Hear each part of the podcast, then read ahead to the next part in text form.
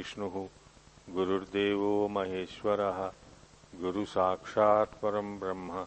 तस्मै श्रीगुरवे नमः। आनन्दैकरसप्रसारविलसन्मन्दस्मितास्यम् कृपापारीणम् निजभक्तमानसनवाम्भोजातभानोदयम् कालज्ञानविदग्रणिम् शिवकरम् काळीसमम् सद्गुरुम्। ब्रह्मज्ञानमयम् नमामि हनुमत्काळी प्रसादाह्वयम्। यदविद्याविलासेन भूतभौतिकसृष्टयः तम् नौमि परमात्मानम् सच्चिदानन्दविग्रहम्। खानिलज्ञधरित्र्यन्तम् स्रक्फणीवोद्गतम् यतः ध्वान्तश्चिदे नमस्तस्मै हरये बुद्धिसाक्षिणे। प्रज्ञानाम् सुप्रतानैः स्थिरचरनिकरव्यापिभिर्व्याप्य लोकान् भुक्त्वा स्थविष्टान् पुनरपि धिषणोद्भासितान् कामजन्यान् पीत्वा सर्वान् विशेषान् स्वपिति मधुरुभुङ् मायया भोजयन्नो मायासङ्ख्यातुरीयम् परम् अमृतमजम् ब्रह्म यत्तन्नतोऽस्मि नारायणसमारम्भाम् व्यासशङ्करमध्यमाम् अस्मदाचार्यपर्यन्ताम् वन्दे गुरुपरम्पराम् ॐ नमो ब्रह्मादिभ्यो ब्रह्मविद्यासम्प्रदायकर्तृभ्यो वंशऋषिभ्यो महद्भ्यो नमो गुरुभ्यः सर्वोपप्लवरहितः प्रज्ञानघनः प्रत्यगर्थो ब्रह्मैवाहमस्मि ब्रह्मैवाहमस्मि ॐ सहना भवतु सहनौ भुनक्तु सह वीर्यम् करवावहै तेजस्विनावधीतमस्तु मा विद्विषावहै। ॐ शान्ति शान्ति, शान्तिः। हरिः ॐ सर्वतन्त्रस्वतन्त्राय सदात्म अद्वैतवेदिने श्रीमते शङ्करार्याय वेदान्तगुरवे नमः। हरिः ఓం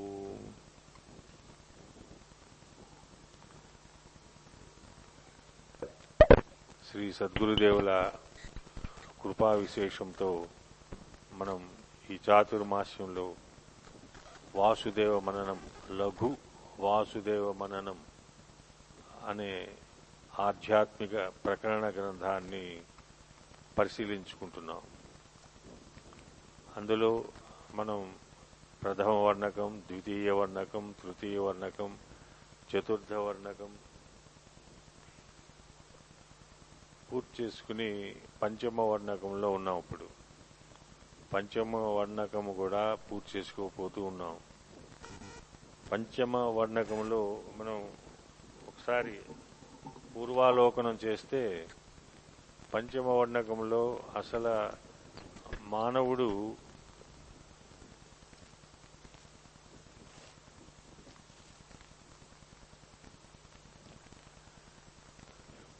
చతుర్విధ పురుషార్థముల్లో పరమ పురుషార్థము అంటే the most the required one మానవ జన్మ ఎత్తినందుకు మనం అసలు అసలు ఏమి సాధించాలి అంటే ముముక్షుత్వం మోక్షాన్ని సాధించాలి మోక్షాన్ని పొందాలి. ధర్మార్థ కామ మోక్షములు మనలో మొదటి మూడు అంత ముఖ్యం కాదు. మోక్షమే పరమ పురుషార్థము అని చెప్పారన్నమాట. కాబట్టి దానిని ఎలా సాధించుకోవాలని విచారణ జరుపుతూ దానికి ముఖ్య కారణం దుఃఖము. దుఃఖము అంటే మిజరీ సార్ఫుల్నెస్ అండ్ ఫియర్ఫుల్నెస్ ఈ దానిని దుఃఖాన్ని ఎలా మనం అధిగమించాలి అనే దాని గురించి విచారణ చేస్తూ మనకి దుఃఖం ఈ స్వాభావికమా ఆగంతుకమా అని ప్రశ్నించుకుని స్వభావ సిద్ధమైతే అసలు ఉండటానికే లేదు. కుదరదు. అప్పుడు చెప్పటానికి కుదరదు. కాబట్టి ఆగంతుకమే మనం తెచ్చుకున్నాం దీన్ని. మన స్వభావంతో మనుషత్వం రాలేదు మనం. అది మనతో కలిసి ఉన్నది. అటువంటి స్వభావం స్వయముగా ఉన్నది. ఎలాగైతే మనం బెల్లం అండ్ తీపిదనం తీసివేయటానికి తీపిదనం తీసేస్తే బెల్లం లేకుండా పోతుంది. లేకుండా ఉండాల్సిందే. అలాగా దుఃఖం దుఃఖం తీసేస్తే అసలు మనుషత్వమే ఉండకూడదు. మానవత్వమే ఉండకూడదు. కాబట్టి అది స్వాభావికం కాదు. స్వాభావికమైతే దాని లక్షణములే ఉండకూడదు. కాబట్టి ఇంకా ఏమని చెప్పుకోవాలంటే ఆగంతుకము. అంటే నేను తెచ్చుకున్నాను. నా నాతో పాటు వచ్చింది. ఎలా వచ్చింది అంటే కర్మ కర్మ ద్వారా జన్మ ఇది శ- శరీర పరిగ్రహణము శరీరాన్ని గ్రహించటం వల్లనే మనం దుఃఖాన్ని తెచ్చుకున్నాం. అంటే ఎత్ర ఎత్ర శరీరం తత్ర తత్ర దుఃఖం. ఇది వ్యాప్తి జ్ఞానత్వాత్ అని చెప్పేశారు వారు. అంటే శరీరం ఉంటేనే దుఃఖం ఉంది. శరీరం లేకపోతే దుఃఖం లేదు. శరీరం లేకుండా మానవుడు ఉంటా అంటే ఉండడానికి సాధ్యం అది. అది ఎలాగో అనేది ఉత్తరోత్తర మనకి తెలియజేయబోతున్నారు వాసుదేవ మహర్షి. అది కాబట్టి ఆ ఆ శరీరం శరీరం ఉంటేనే దుఃఖము అని మనం పూర్తిగా అనేక హేతువులతోటి అనేక యుక్తులతోటి మనకి చక్కగా తెలిసేట్టుగా చెప్పారు. మన భాషలో మన యొక్క అనుభవంతో ఉన్న ఉదాహరణలతోటే చెప్పారు. కాబట్టి అది ఆ ఆ శరీరం ఎక్కడి నుంచి వస్తుంది? అంటే కర్మ ద్వారా జన్మ. నువ్వు కర్మ చే పూర్వ పూర్వ జన్మల్లో ఎన్నో కర్మలు చేశావు కాబట్టి దాని ద్వారా జన్మ వచ్చింది. జన్మ ద్వారా నీకు శరీరం వచ్చింది. శరీరం ద్వారా దు- దుఃఖం వచ్చింది. కాబట్టి ఈ పరంపర. కర్మ ద్వారా జన్మ జన్మ ద్వారా శరీరము శరీరము ద్వారా దుఃఖము. ఇవన్నీ ఆగంతుకములు. మనం తెచ్చిపెట్టుకున్నవన్నీ స్వాభావికములు కాదు. స్వభావంగా మనకి రాలేదవి కాబట్టి అటు దానిని ఎలాగా అంటే మరి దానిని ఇంకా లోపలికి తీసుకెళ్ళి మనకి ఇంకా విచారణ చేయించారు. ఏమిటి? శ్రీ గురుదేవులు చెప్పారు ఈ కర్మ ఎటువంటిది అని దానిని విచారణ చేయించారు. పుణ్యకర్మని పాపకర్మని మిశ్రిత కర్మని ఈ కర్మల ద్వారా ఈ ప్రపంచం అనేక విధములుగా కనిపిస్తూ ఉన్నది. అనేక జంతువులు ఉన్నాయి.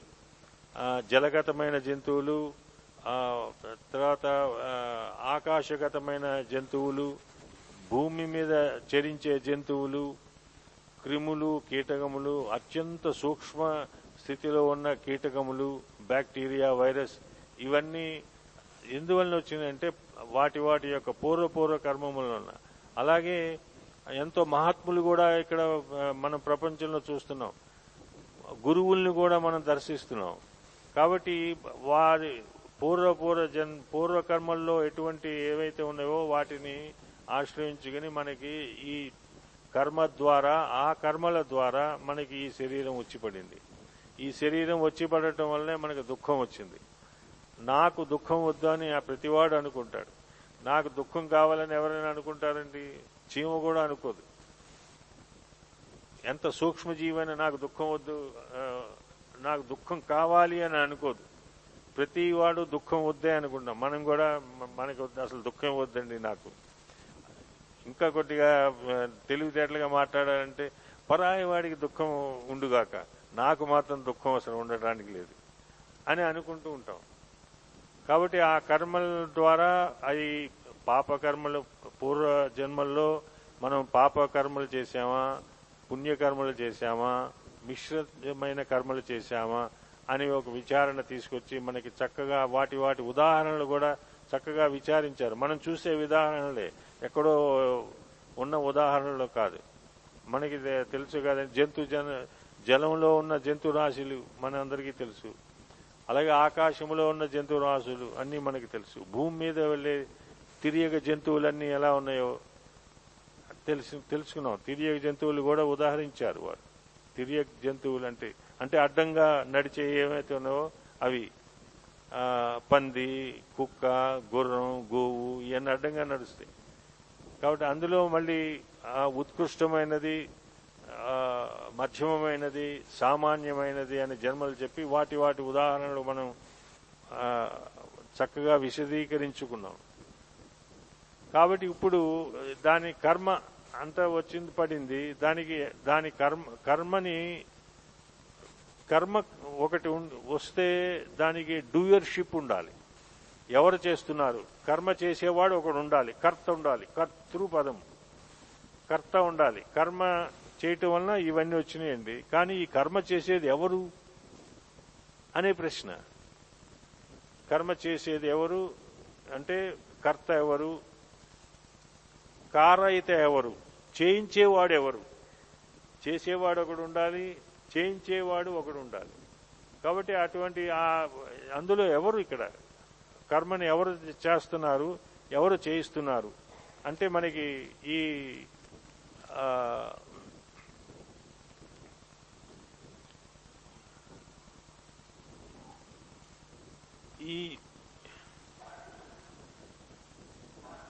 ఇన్ని కర్మల్లోనూ మనం శరీరాన్ని తీసుకుంటే శరీరమే ముఖ్య కారణం దుఃఖానికి కారణం. శరీరాన్ని తీసుకుంటే మనకి తెలిసినట్టు మనం విచారణ అంటే మనకి మన మన బుద్ధితో మహాత్ములు మన బుద్ధితో మనతో సంచరించి మనకు తెలిసిన విషయములనే చెప్పి వాటి నుంచి మనకి కొంత ఉన్నత స్థితిని తీసుకొస్తున్నారన్నమాట. కాబట్టి కర్త ఎవరు చేసేవాడు ఎవరు అని మనం ఉదా ఉదాహరణ చేసుకుంటే ఎవరై ఉంటారండి? ఈ శరీరంలో చేసేవాడు ఎవరై ఉంటారు? అని మనం విచారణ చేసుకుంటే ఈ చాలా చిన్నగా విచారిస్తే ఈ శరీరమే చేస్తుందండి కర్మలన్నీ అని. కొం- కొంతవరకు కరెక్టే. కానీ ఈ శరీరం జడము కదండి? శరీరం జడమైన శరీరం ఎలా చేస్తున్నది? అంటే అప్పుడు పోనీ ఈ స్థూల శరీరం కాదండి. సూక్ష్మ శరీరం ఏమైనా చేస్తాందేమో ఇవన్నీ కర్మలన్నీ సూక్ష్మ శరీరం చేస్తుందేమో అని అనుకుంటే సూక్ష్మ శరీరం కూడా ఏది జడ స్వరూపమే కదా. కాబట్టి అది కూడా చేయటానికి మనకు వచ్చిన విచారణ ద్వారా ఆయన గురువులు వారు చెప్పేది శాస్త్రములు ఏది చెప్పబడిందో అది వేరేగా ఉంటుంది. కాబట్టి అటువంటి దానిని చేరి- పోనీ ఇంకా ఎవరైనా ఉన్నారా? అంటే ఈ సుషుప్తి కాలంలో నేను చేస్తున్నానంటే సుషుప్తిలో అది అసలు ఎటువంటి కర్మ ఉండటానికే లేదు. అసలు ఎటువంటి ఈ కర్మల యొక్క కారణ కరణములు చేసే ఇన్స్ట్రుమెంట్స్ ఈ కర్మ చేయటానికి ఇన్స్ట్రుమెంట్స్ ఏమని చెప్పుకున్నాం మనం? ఏమని చెప్పారు? శ్రీ గురుదేవులు ఏంటి ఎన్ని మూడు కర్మలు త్రికరణములు అన్నారు. త్రికరణములు ఏమిటది? వాచిక కరణము కాయిక కరణము తర్వాత మానసిక కరణము అని మూడు కరణములు. ఈ మూడు కరణములు పెద్దలు మాట్లాడుతూ వింటూ ఉంటాం చాలా మంది త్రికరణ శుద్ధిగా నువ్వు చేయాలిరా అంటారు. చాలా కామన్. మనం అనేక విధములు అనేక సార్లు విన్నాం. త్రికరణ శుద్ధిగా చేయాలి అంటే ఈ మూడు కరణములు శుద్ధి శుద్ధమై నువ్వు చేయాలి ఆ పని. తర్వాత శ్రీ గురుదేవుల దగ్గర దీక్ష పొందేప్పుడు కూడా నేను త్రికరణ శుద్ధిగా గురుదేవులు ఏదైతే ఆదేశిస్తారో దాన్ని నేను పాటిస్తాను అని మనం శపథం కూడా చేస్తాం. అంటే త్రికరణ శుద్ధిగా అంటే ఏమిటి? వాచ మానసిక అండ్ కాయిక. ఈ మూడింటితోటి నేను శుద్ధంగా శ్రీ గురుదేవులు ఏదైతే ఉపన్యసిస్తారో ఏదైతే ఉపదేశిస్తారో దాన్ని నేను పాటిస్తాను అని మనం శపథం చేస్తాం కూడా. కాబట్టి అది వంటిది. మనకి మనకి ఏదైనా చేయాలంటే పని చేయాలంటే మనకి ఈ మూడే కరణములు ఉన్నాయి. మూడే instruments are there with us ఏమిటది? వాచిక. అది వీటిని గురించి కూడా నిన్నటి రోజున ఎక్కువగా మనం మాట్లాడుకోవటం జరిగింది. అందులో ఈ మూడు కరణములు మళ్ళీ ఇది పుణ్యకరణములని పాపకరణములని మిశ్రిత కర్మ కరణములని మూడు రకములుగా వాటి కార్యములని మిశ్రిత కార్యములని. కాబట్టి అది కూడా తీసుకున్నాం. కాబట్టి ఇంకా మిగిలింది ఎవరు? ఇంకా శరీరంలో ఉన్నది ఎవరండి? శరీరము కాదనుకున్నాం. చేసేది ఈ కర్మలు చేసేది శరీరము కాదు. స్థూల శరీరం అనండి సూక్ష్మ శరీరం అనండి కారణ శరీరం అనండి ఈ మూడు శరీరములు కాదని మనం ఇంతవరకు తెలుసుకున్నాం. మరి ఇంకా మిగిలింది ఎవరు? ఈ శరీరంలో ఇంకా ఎవరు చేస్తున్నారు? ఆ కర్మలు ఎవరు చేస్తున్నారు? ఆ కర్మల్ని మనం తీసేసుకుందామని మన నిర్ణయం. ఆ కర్మలు లేకపోతే మనకి జన్మే లేదు. జన్మ లేకపోతే శరీరం లేదు. శరీరం లేకపోతే దుఃఖం లేదు. కాబట్టి దాన్ని ఎలా తీసేసుకోవాలి? అనే దానిని చూస్తే అప్పుడు మిగిలింది ఏమిటంటే ఆత్మ. జీవాత్మ దాన్ని జీవాత్మ అన్నారు. అంతటా ఉన్నదాన్ని పరమాత్మ పరమైన ఆత్మ అన్నారు. కాబట్టి ఈ జీవాత్మ ఏదైనా కర్తృత్వం ఏమైనా ఉన్నదా? కారయితృత్వం ఏమైనా ఉన్నదా? కర్తృత్వం అంటే చేయటం. కారయితృత్వం అంటే చేయబడించటం. అంటే నేను నేను చేస్తున్నాను. ఎవరు చేస్తు ఎలా చేస్తున్నాను? నా చేత నా యజమాని చేయిస్తున్నాడు. నేను చేస్తున్నాను పనంతా. కానీ ఆ చేయించేవాడు ఎవరు? కారయిత. నేను కర్తని. కారయిత ఎవడు? చేయించేవాడు ఎవరు? అనే ప్రశ్న. ఇది మనం ఇది రొటీన్గా మనం ఏం విచారణ చేయకుండా వెళ్ళిపోతూ ఉన్నదండి. కానీ విచారణ చేస్తే ఇక్కడ తప్పకుండా ఒక చేయించేవాడు ఒకడు ఉండాలి. కాబట్టి ఆ చేయించేవాడు ఎవరు అని ప్రశ్నించి ఉంటే ఆత్మ ఆత్మ అయి ఉంటుందండి. అంటే ఆత్మ అదెలా ఆత్మ చేయటానికి లేదే లేదని ఆత్మ నిరూపం అసలు నిష్కర్మం కర్మలు అసలు చేయనే చేయదు అని వేదములు ఉపనిషత్తులు చెప్తున్నాయి. గురువులు బోధిస్తున్నారు. అటువంటిది ఆత్మ చేయటం ఏమిటి? కర్త ఎలా వస్తారు కానే కారదు. కారయిత చేయించేవాడు ఆత్మ అంటానికి కూడా కుదరదు. కాబట్టి ఎలాగా అంటే బా అది దానిని ఒక్కడ అక్కడక్కడ రెండు అంటే మనం చిన్న స్థితిలో ఉన్నామని చెప్పి ఎక్కువగా ఈ శాస్త్ర విషయమైన ఇవి పఠించటం లేదు. ఎవరు వాసుదేవ మహర్షి చెప్పడం తీసుకు అయినా కూడా వేరే వాళ్ళు వేరే మతస్థులు అంగీకరించలేని అక్కడక్కడ శాస్త్రాన్ని చెప్పడం జరుగుతుంది. అంటే ఏమంటున్నారు? ఏదైతే శ్వేతశ్వతర ఉపనిషత్తులో చెప్పబడిందో నిష్కళం నిష్క్రియం శాంతం నిరవర్జ్యం నిరంజనం అయినటువంటి ఆత్మకి నువ్వు కర్త అని చెప్పడానికి వీలు కుదరదు. ఆత్మ చేస్తుంది ఇవన్నీ ఆత్మే చేస్తుంది. అని దానికి వీలు పడదని చెప్పారన్నమాట. నిష్కాళం అంటే మూడు కాలములందు లే ఉన్నది. అంటే లేకుండా ఉన్నది. అంటే వీటి ఆత్మకు మూడు కాలములు లేవు. మనకి ఉన్న మనకి ఉన్నట్లుగా ఆ మూడు కాలములు ఏమిటి? భూత వర్తమాన భవిష్యత్ కాలములు. ఈ మూడు కాలములు లేనటువంటిది మూడు కాలములు యందు ఉన్నటువంటిది ఏమిటంటే నిష్ లేకుండా ఉన్నది కళం. కళం అంటే కాలము.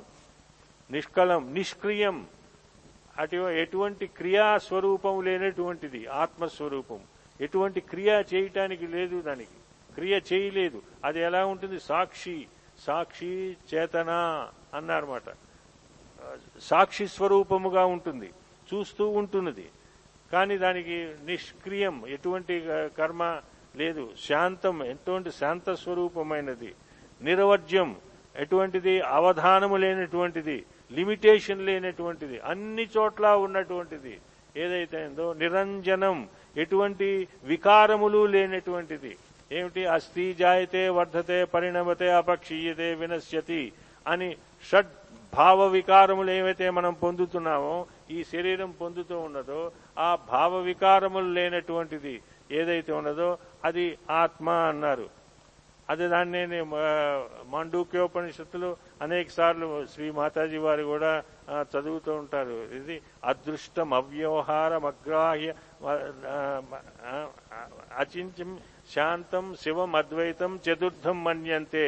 స ఆత్మ స విజ్ఞేయ అని మాండూక్యోపనిషత్తులో అనేక సార్లు మాతాజీ వారు కూడా ఉట్టంకిస్తూ ఉంటారు. అటువంటిది. నిష్క్రియం నిరంజనం నిరవర్జ్యం ఇవన్నీ ఆత్మ యొక్క లక్షణాలు అన్నమాట కాబట్టి అటువంటి లక్షణములతోటి ఇది కానే కాదు. కాబట్టి అటువంటిది ఆత్మ చే- చేస్తూ ఉన్నది అనటానికి మనం చెప్పలేము. ఆత్మ వలన నీకు కర్మ జరుగుతా అన్నది ఆత్మే కర్మ చేస్తాంది. నాలో ఉన్నది ఎవరో ఒకరు చేయాలి కదండి.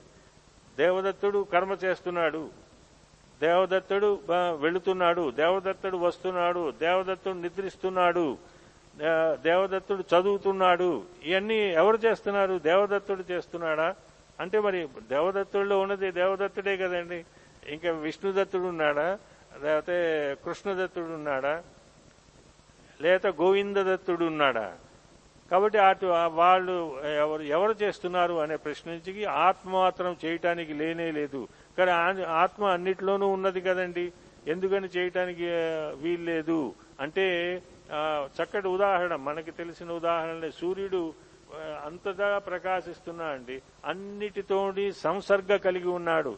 అన్నిటితో అన్నిటితో కూడి ఉన్నాడు సూర్యుడు సూర్యప్రకాశము.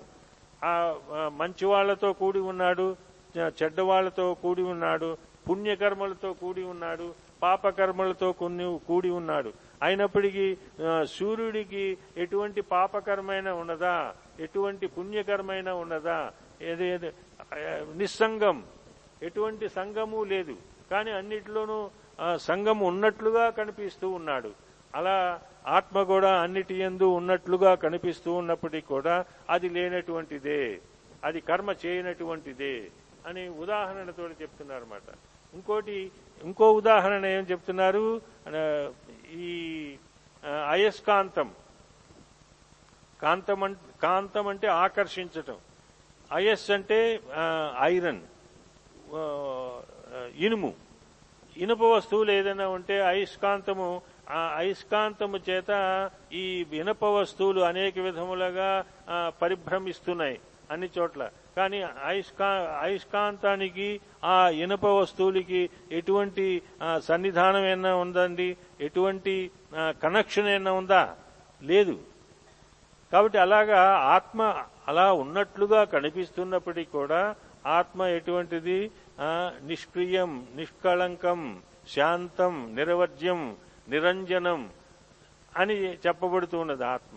కాబట్టి అటువంటి దానిని ఆత్మ అని చెప్పడం వలన అది ఎన్ని ఇవన్నీ మనకి ఎలా కనిపిస్తున్నాయి ఎందువలన ఇలా మనకి మిథ్యారూపముగా కనిపిస్తున్నాయి అంటే ఈ అన్ని ప్రతిబంధకములు వలన కనిపిస్తున్నాయి. ప్రతిబంధకం అంటే ప్రతిబంధకము అనే త్రివిధములైన ప్రతిబంధకములు ఉండటం వలన ఇవి కనిపిస్తూ ఉన్నాయని చెప్పారన్నమాట. ప్రతిబంధకం అంటే ఉన్నట్లుగా దానికి అబ్స్టకిల్గా కనిపిస్తూ ఉన్నది. దానిని నిరవర్ నిరోధించినట్లుగా కనిపిస్తూ ఉన్నది. కానీ అది దా- దానికి అటు అక్కడ ప్రతిబంధకం ఏమీ లేదు. ఏదైతే మూడు ప్రతిబంధకములు అని చెప్పారు. ఏమిటి మూడు ప్రతిబంధకములు? సంశయము అసంశయము విపరీత జ్ఞానము. ఈ మూడు. సంశయ జ్ఞానము సంశయ జ్ఞానము అసంభావ జ్ఞానము విపరీత జ్ఞానము. ఈ మూడు ఈ మూడిటితోటి మనం అది అడ్డుగా వచ్చినాయి. మనకి మనకి అడ్డుగా నిలుస్తున్నాయి. మనకి మనకి నిజమైనది ఎవరు చేసేది ఎవరు ఈ కర్త ఎవరు ఈ క- చేయించేది ఎవరు కారయిత్రు ఎవరు అనే దానిని మనకు తెలియకుండా చేస్తున్నాయన్నమాట అది సంశయ భావన అసంభావన విపరీత భావన అన్నారన్నమాట వాటిని.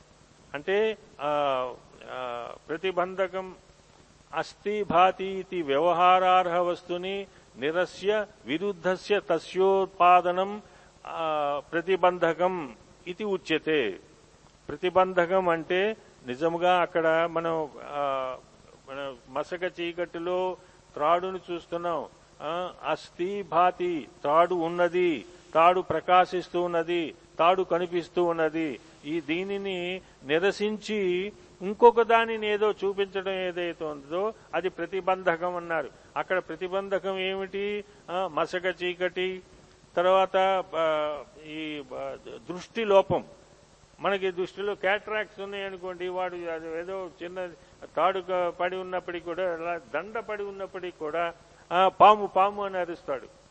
ఇది ఇది ప్రతిబంధకం వలన దృష్టి లోపం వలన. వాడికైనా గ్లాకోమా ఉందనుకోండి లోపల ప్ర- ఐ ప్రెషర్ ఎక్కువైపోయింది కనిపించకుండా పోతుంది. అప్పుడు వాడికి త్రాడు చూసి ఈ పాములాగా కనిపిస్తూ ఉన్నది. అది ప్రతిబంధకము. ఎలాగైతే దానిని ఇది పంచదశలు చక్కగా వర్ణించారు. ఒక వేదాంతం అధ్యయనం చేస్తున్నారండి ఓ పది మంది. ఆచార్యుడు ఉన్నాడు పది మంది శిష్యులు అందరూ వేదాంతాన్ని అధ్యయనం చేస్తున్నారు. కానీ దూరం నుంచి వాళ్ళ నానమ్మ గారు వచ్చారన్నమాట. వాళ్ళ అమ్మమ్మ గారు వచ్చారు. వస్తే వాడి మనవుడి యొక్క ఈ ఉచ్చారణ ఏమైతే వేద ఉచ్చారణ ఏమైతే ఉండదో కానీ వినిపించట్లేదు ఆ అమ్మమ్మ గారికి.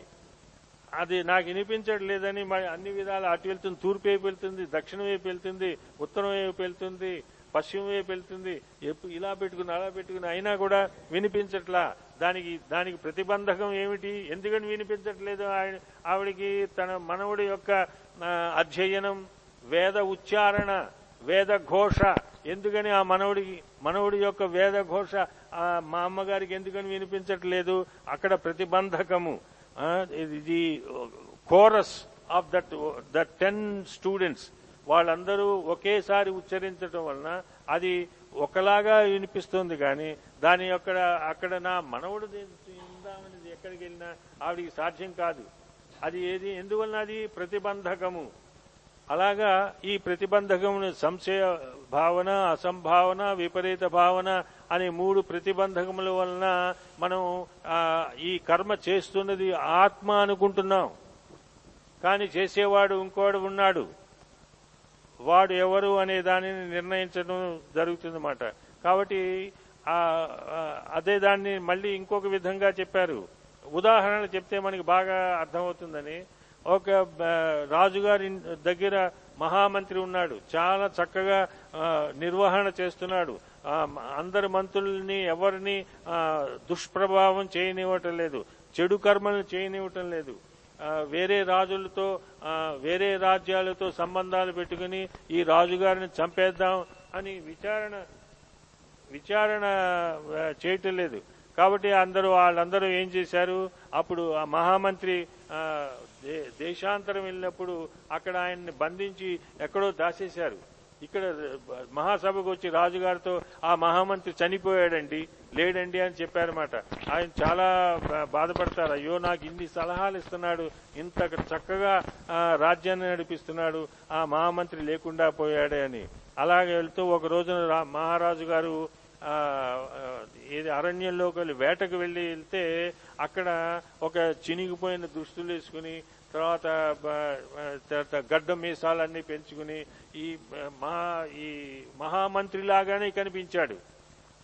అప్పుడు ఆయనకి సంశయ భావన వచ్చిందండి. ఇది ఎందుకు చెప్పుకున్నాం ఇవన్నీ సంశయ భావన అసంభావన విపరీత భావన అని ఏమిటి తెలుసుకోవటానికి ఆ మహా ఆయన చూసి మహారాజు గారు అనుకున్నారు ఈ మన- మనందరికీ ఎప్పుడో చనిపోయాడు కదా మహామంత్రి ఇప్పుడు రావటం ఏంటి ఇక్కడ? No no no. అది అయి ఉంటాడా? అవ అయి ఉండకపోవచ్చు.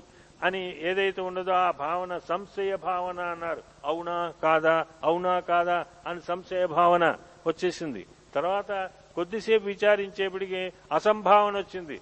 ఆయన ఎప్పుడో చనిపోయాడు ఎక్కడో దే- ఇతర దేశాలకు వెళ్ళాడు చనిపోయాడు. ఇక్కడికి ఎలా వస్తాడు? నో ఈజ్ నాట్ ఇతను మహామంత్రి కానేరడు. అనేది అసంభావన. అసంభావన ఇంకా విపరీత భావన. అదైన తర్వాత కొద్దిసేపు ఆలోచించేప్పుడు అమ్మో దెయ్యమే ఇలా వచ్చి ఉంటుంది విపరీతంగా ఆలోచిస్తున్నాడండి మహారాజు గారు. దెయ్యమే ఇలా వచ్చింది. విపరీత భావన. అది అది మనం ఎలా అన్వయించుకోవాలి? ఈ ఉదాహరణ మనం ఎలా అన్వయించుకోవాలి? మనం అంటే ఏమిటంటే మనం అనేక రుగ్ రుగ్ ఋగ్ శాఖలలో ఋగ్వేదం అనేక శాఖలు ఉన్నాయి. ఆ శాఖల్లో ఉపనయన కర్మ అనేక విధములుగా చెప్పబడింది. అలాగా ఈ ఆత్మ కూడా అనేక విధములుగా చెప్పబడింది. అందువలన ఇవి ఏదో గురువు గారు ఏదో చెప్పాడు ఆయనకి ఏంటో అదొక అలవాటు అలవాటు చెప్పున ఏదో చెప్పేశాడు. ఆత్మ అంటే నిష్క్రియం నిష్కలం నిరాజ్యం నిరంజనం అని ఏదో చెప్పేశారు. అది కాబట్టి అది కానే కానేరదు అని అదా ఇదా సంశయం. ఇన్ని విధాలుగా చెప్పిన వేదమే చెప్తోంది కదా ఇన్ని విధాలుగా. అదా ఇదా అని అనుకోవటమే సంశయ భావన. సంశయ భావన ఎలా తీసివేసుకోవాలి అంటే కొద్దిగా సమయ అవకాశం లేదు కాబట్టి కొద్దిగా స్పీడ్గా చెప్పుకుందాం. ఇది పూర్తి చేసుకుని ఆపేస్తాను. సంశయ భావన ఎలా తీసుకోవాలంటే దానికి శాస్త్రంలోనే చెప్పబడి మనం అనేక సార్లు చెప్పుకున్నాం. శ్రవణం ఒకటే మార్గం. శ్రీ గురుదేవులు ఏదైతే మనకి బోధిస్తున్నారో దానిని శ్రవణం చేయటమే ఒక్క మార్గమే ఈ సంశయము అనేది సంశయ భావనని నిరు నిరాకరిస్తుంది. తర్వాత అసంభావన ఏమిటంటే ఇది- ఏదో చెప్తారండి నాకు నాకు జాగ్రత్త అవస్థలో నేను ప్రపంచాన్ని ఇన్ని పరిపరి విధాలుగా చూస్తూ ఉంటే ఏకమేవ అద్వితీయం బ్రహ్మ అని వాసుదేవ మహర్షి చెప్పేస్తున్నాడు. అది ఎలా సాధ్యమండి? అనేది ఇంపాసిబుల్ నేను భ- నేను బ్రహ్మ అనడానికి ఇంపాసిబుల్ అహం బ్రహ్మాస్మి ఎలా అవుతానండి? అనేది అనే విచారణ ఏమైందో అది అసంభావన. అటువంటిది అసంభావన. విపరీత భావన ఇన్ని విధములుగా చెప్పుతున్నప్పటికీ కూడా నేను ఆ, బ- దేవదత్తుడనే నేను సుబ్బారావునే నేను నారాయణ శర్మనే అని అనుకోవటం ఏమవుతున్నదో అది విపరీత భావన. ఈ ఈ అసంభావన ఎలా తీసుకోవాలి? మననము ద్వారా. శ్రవణ మననముల ద్వారా సంశయభావన సంశయ భావన అసంభావన నువ్వు తీసుకోవాల్సి ఉంటుంది. తర్వాత మూడవది ఏదేంటంటే శ్రవణ మన నిధిధ్యాసల నిధిధ్యాసనము ద్వారా మూడవ ఏదైతే విపరీత భావన ఏదైతే ఉన్నదో నేను నేను బ్రహ్మను అయి ఉండి కూడా నేను విపరీతంగా ఉంటున్నాను. నేనేమనుకున్నాను నేను సుబ్బారావునే అనుకుంటున్నాను. నేను బ్రహ్మ అయి ఉన్నప్పటికీ కూడా విపరీతంగా నేను అంటే టోటల్లీ ఆపోజిట్గా నేను ఆలోచిస్తున్నాను నా ఆలోచనలు. ఎలాగైతే ఆ మహామంత్రిని చూసి ఆయన రాక్షసుడు వచ్చాడు మాయా రాక్షసుడు వచ్చాడు అనుకున్నారో అలాగా ఈ బ్రహ్మను చూసి నేనేమనుకుంటున్నాను నేను సుబ్బారావుని నేను నారాయణ శర్మని నేను నారాయణ వర్మని నేను నారాయణ గుప్తాని నేను నారాయణ దాస్ని అనుకుంటున్నాను. అది విపరీత భావన. కాబట్టి ఈ మూడు భావనల్ని తీసుకుని మన విచారణ ద్వారానే తీసివేసుకోగలం. ఇంకా వేరే మార్గం లేదు. నాణ్య పంథ. ఇంకొక మార్గమే లేదు. తమేవ విధిత్వ అతిమృత్యుమేతి అని శ్వేతశ్వతర ఉపనిషత్తులో మళ్ళీ చెప్తోంది. తమ్ అంటే ఆ జ్ఞానమును తమ్ దానిని దేనిని? జ్ఞా- జ్ఞానముని విధిత్వ తెలుసుకొని అతి మృత్యుమేతి నేను మృత్యువుని దాటేస్తున్నాను నేను మోక్ష స్థితిని పొందుతున్నాను. నాణ్య పంథ విద్యతేయనాయ ఇంకో మార్గమే లేదు. ఇంకొక మార్గం ఏమైనా ఉందనుకుంటున్నామో ఉత్తరంలో ఒక మార్గం ఉంది దక్షిణంలో ఒక మార్గం ఉంది లేకపోతే అమెరికాలో ఒక మార్గం ఉన్నది అని అనుకుంటున్నామేమో అస్సలు లేనే లేదు. ఏమిటి ఒకే ఒకే మార్గము? అదేమిటది? విచారణ. విచారణ ద్వారా మనం ఈ సంశయ అసంభావన విపరీత భావనలు శ్రవణ మనన నిధిధ్యాసల ద్వారా వాటిని తీసివేసుకుని మనం ఆ ఏదైతే పరమమైన వస్తువు మోక్షమేమ పరమ పురుషార్థము అని చెప్పబడిందో దాన్ని తెలుసుకోవాలి. దానికి దానిని ఇంకా ముందుకు తీసుకెళ్తూ ఇక్కడికి మనం ఐదవ ఆవరణాన్ని పూర్తి చేసుకున్నాం. ఆరో ఆవరణం రేపటి నుంచి మళ్ళీ మొదలుపెట్టి దానికి అసలు ఇంకా ఇంత డిస్కషన్ చేసి మనం ఇంకా సంశయంలో ఉన్నాం. ఎవరు కర్త? కర్మని తీసివేసుకోవాలంటే చేసేవాడెవడు? చేయించేవాడెవడు? దీనిని గురించి ఇంకా ముందుకు తీసుకెళ్తున్నారు. చక్కటి విషయాలు బోధిస్తున్నారు. మనకి అర్థమయ్యేట్టుగా చాలా చిన్న చిన్న పదాల్లో మన యొక్క అనుభవాన్ని మళ్ళీ తీసి చెప్తున్నారు కాబట్టి అటువంటి దాన్ని రేపటి రోజున మనం విచారణ చేసుకుందాం. హరి ఓం. సర్వతంత్ర స్వతంత్రాయ सदात्मा अद्वैतवेदिने श्रीशङ्करार्याय वेदान्तगुरवे नमः। हरिः ओम्।